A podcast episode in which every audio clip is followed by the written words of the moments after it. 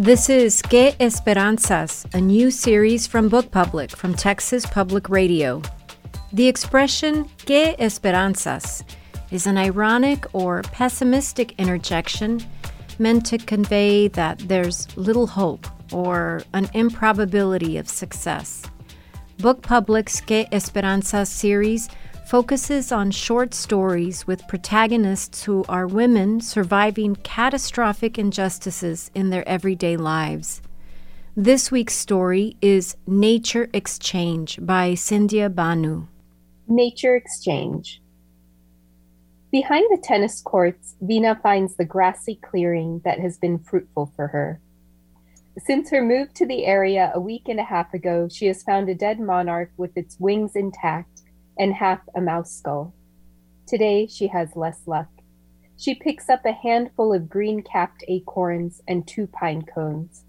Then she spots something shiny in the grass an iridescent abalone shell, surely dropped by a child who brought it back from a beach vacation in Florida or California. Hi. She turns to find a boy, hardly four years in age, standing behind her. He has bright eyes brown eyes. What are you doing? he asks. A sweatband made of blue terry cloth keeps his long blond hair out of his eyes. A woman, her figure flat as a pancake, stands at his side. Sorry, she says to Vina. The woman raises her eyebrows and offers Vina a knowing smile, at once both apologetic and proud. He likes to talk. I dropped something, Vina says to the boy. I can help you find it, the boy says. I'm good at finding things. She thinks about giving him the shell.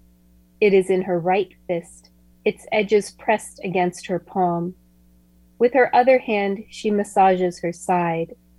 She has an ache in her hip that she notices only when she stops moving.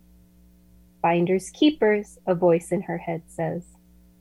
No, you can't, she says out loud. She massages her hip again. The boy watches her do this. His mother takes hold of his hand. We should go, she says. Finish our walk and let this nice lady finish hers. The boy persists, even after Vina turns to leave. What did you lose? So many ideas in, in motion. I mean, just that, just that first page, page and a half. Tell us a, a little bit about the story, maybe just summarize the story for um, our readers, maybe who haven't read the story yet. Okay. Nature Exchange, um, the, the protagonist of Nature Exchange is a mother, a woman named Vina, and um, her young son is dead, and two years have passed since his death. Um, but her life is is dominated by her grief. And we learn as the story progresses that her son died in a school shooting. And, and his death has kind of led to the disintegration of her marriage. And at the start of the story, she's newly separated and has just moved into a house of her own located very close um, to the nature center, where there's a place um, called the Nature Exchange, where children can trade natural objects in for other objects, trade in things they find like rocks and shells. And and Vina, the mother, has has a kind of obsession with this place, an obsession with going to this place. And and we learn that that she wants to um, trade in enough objects to get enough points to get a pair of antlers that that her son, um, who has died, really wanted that nature exchange place is so interesting to me that I, I wondered is that based on a real place? It is. There's a nature exchange in in Austin at the Nature Center, and and children can go in and um, exchange objects. and And I've been to other nature exchanges. There's one in the Atlanta area. They're all over the country.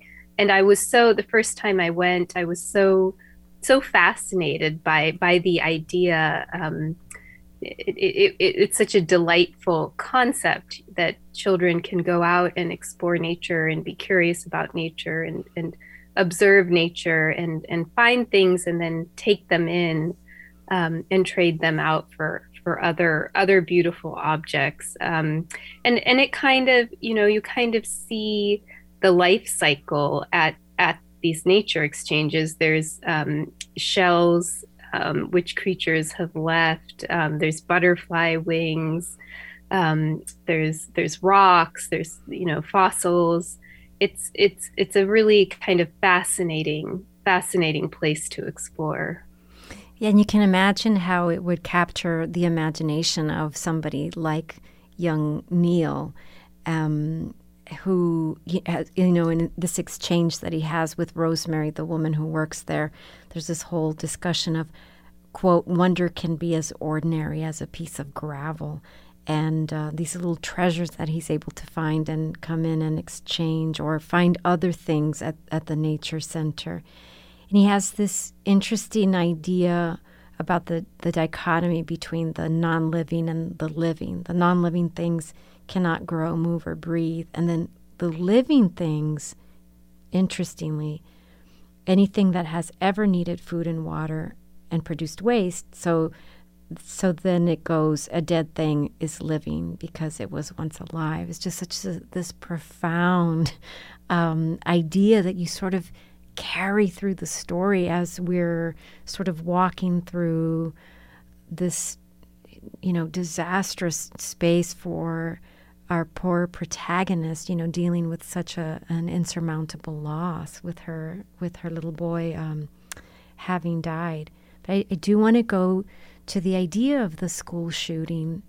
Um, I, I, know you're also um, a journalist, and so mm-hmm. I, I wondered if there if if there was something maybe even back from Sandy Hook or something when you were working on this. Uh, how did you come to this detail, which unfortunately for us in 2022 is not this, unfortunately, it's not an uncommon thing, right? It's just something that we've grown so accustomed to, to hearing about.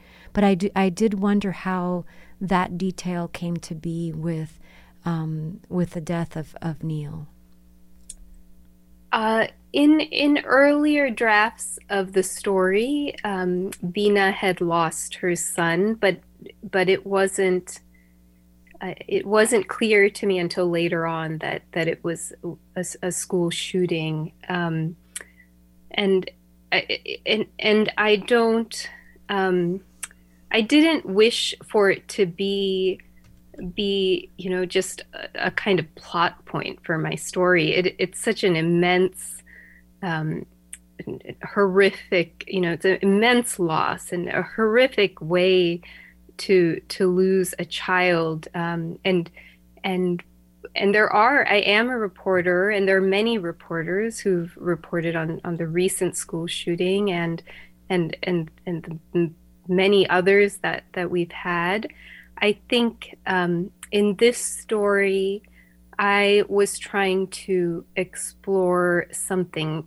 else. Um, uh, these sort of private moments that this mother has um, had and has um, after after she lost her son in this way and I, I, I think that fiction has the power to do that we can stay with our characters um, long after the tragedy has happened. You know, this was one event, the day that her son has dies, um, but the grief exists in every single day that follows. Um, and and I tried I tried to stay with her and show that you know like in the first passage I read that moment we don't know yet when when we're reading the beginning of the story that she's lost her son in this way but but later we do and and and you know we can think about what it's like to see another little boy um, after you've lost yours what it's like to see other children on halloween um,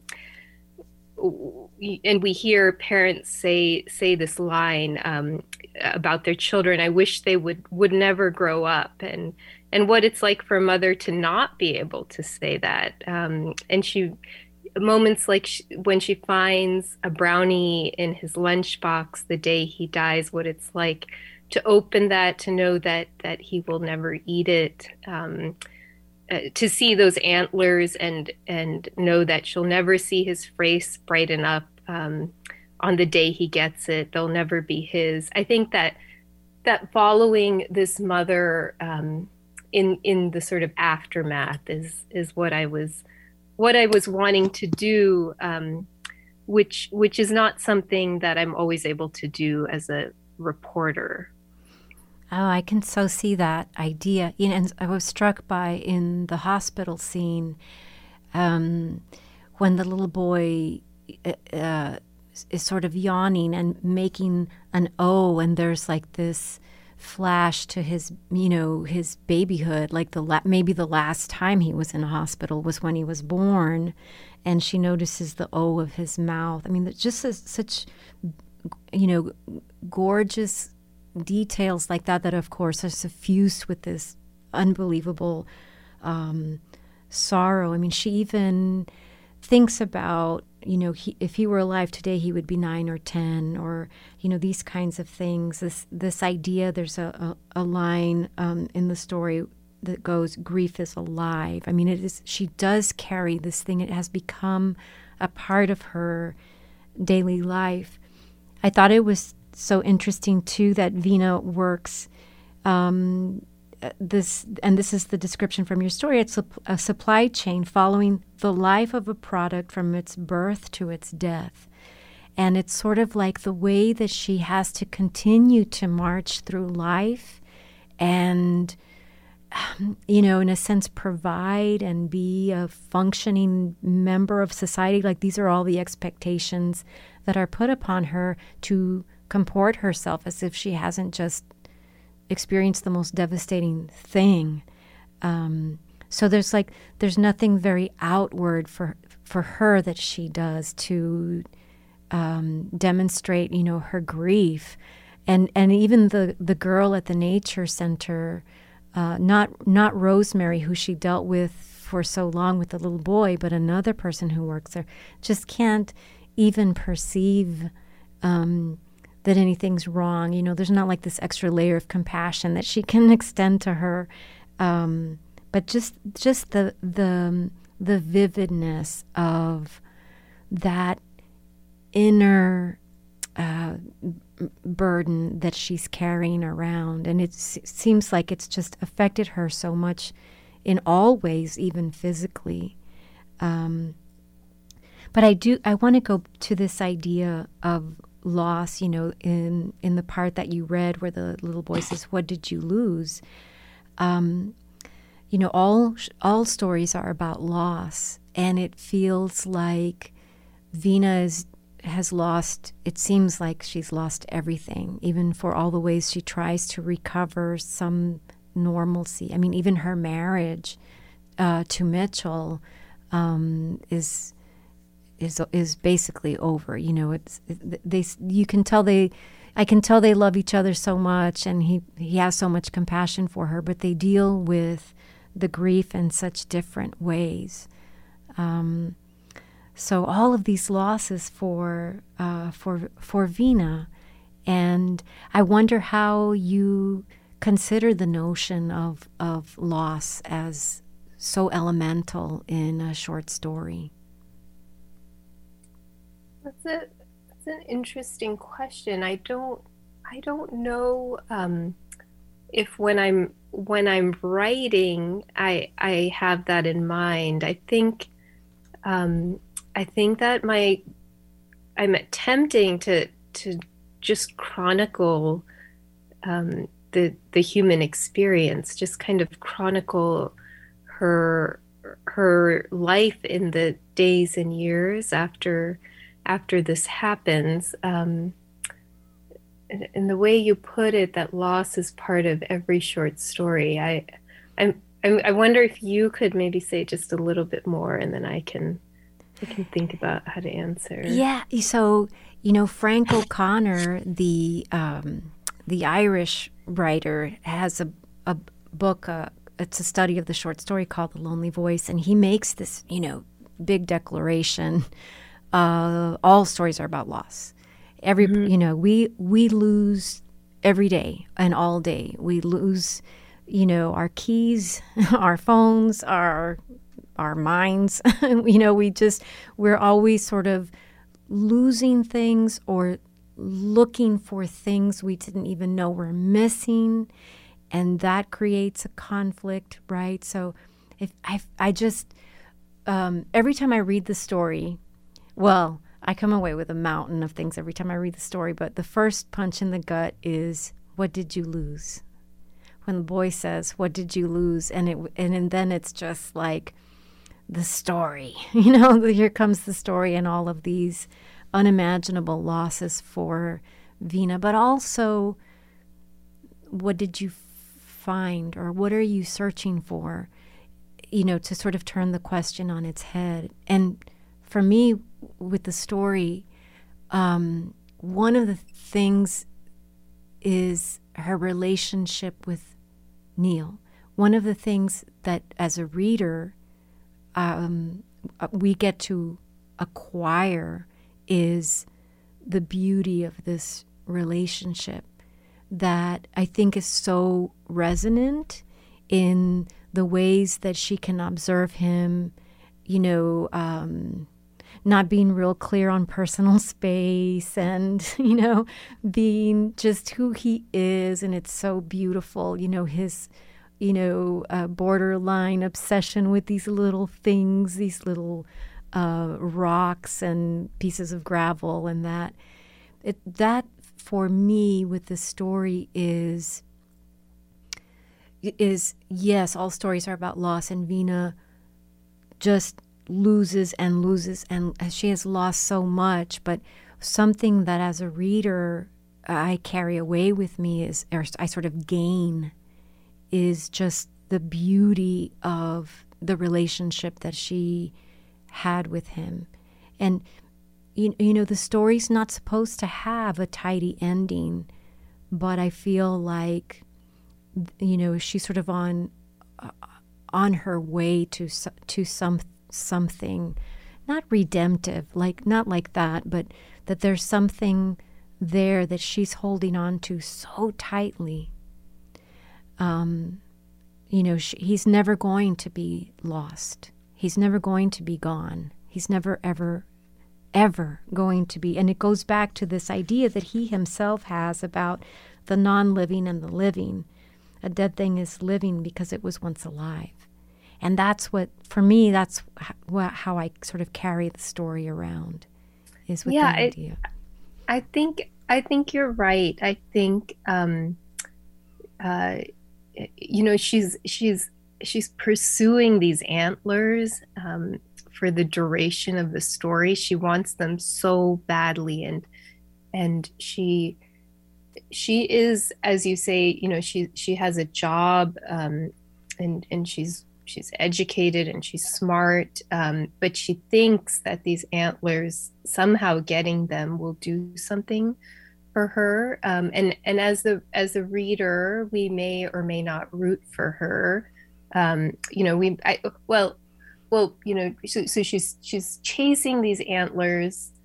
Um, we know that it's not going to um, solve her problem. It's not going to give her her son back.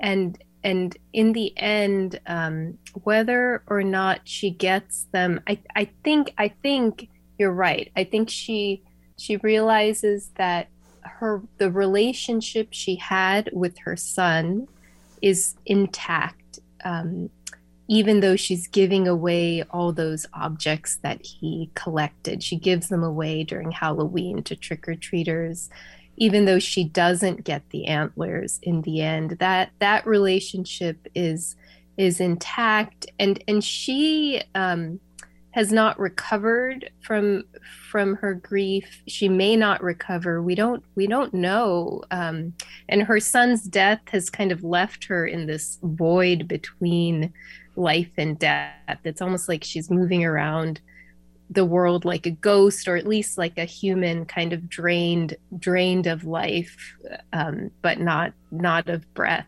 um, but she um, I think by the end, I, I think that's where she is. That that relationship is intact, even though so so many other things are are taken from her. Um, the many moments she she won't have, um, the these these experiences she won't have with her son. I love this idea of um, that it's sort of like uh, some of the things that she's bereft of in her daily life could happen as a consequence of of any other kind of loss. It doesn't have to be, you know, this this huge thing like the death of her son. And that's what makes also what makes the story so resonant because I was thinking about how let's say even if she had the she she had possession of the antlers she would know that there's more searching to do. There's still a void. There's you know there's still a huge gaping hole to fill. And mitchell he's so compassionate that he's you know he's like oh i'll pay anything i'll go get them for you and we know as readers i think that even if we don't know did they get them did they not get them there's another obstacle there. There's more there are more things in the way. And that's the that's just how life is, you know, that's just the how life works. Um, you know, the other thing, and it's it's so it's such a small thing, but like acorns, like now, you know, I read this story weeks and weeks ago, but now um, the first time, and I've, re- I've read it many times since. But every time I think about an acorn or see an acorn, I think about Neil, and I, am just like, oh, that's so ordinary.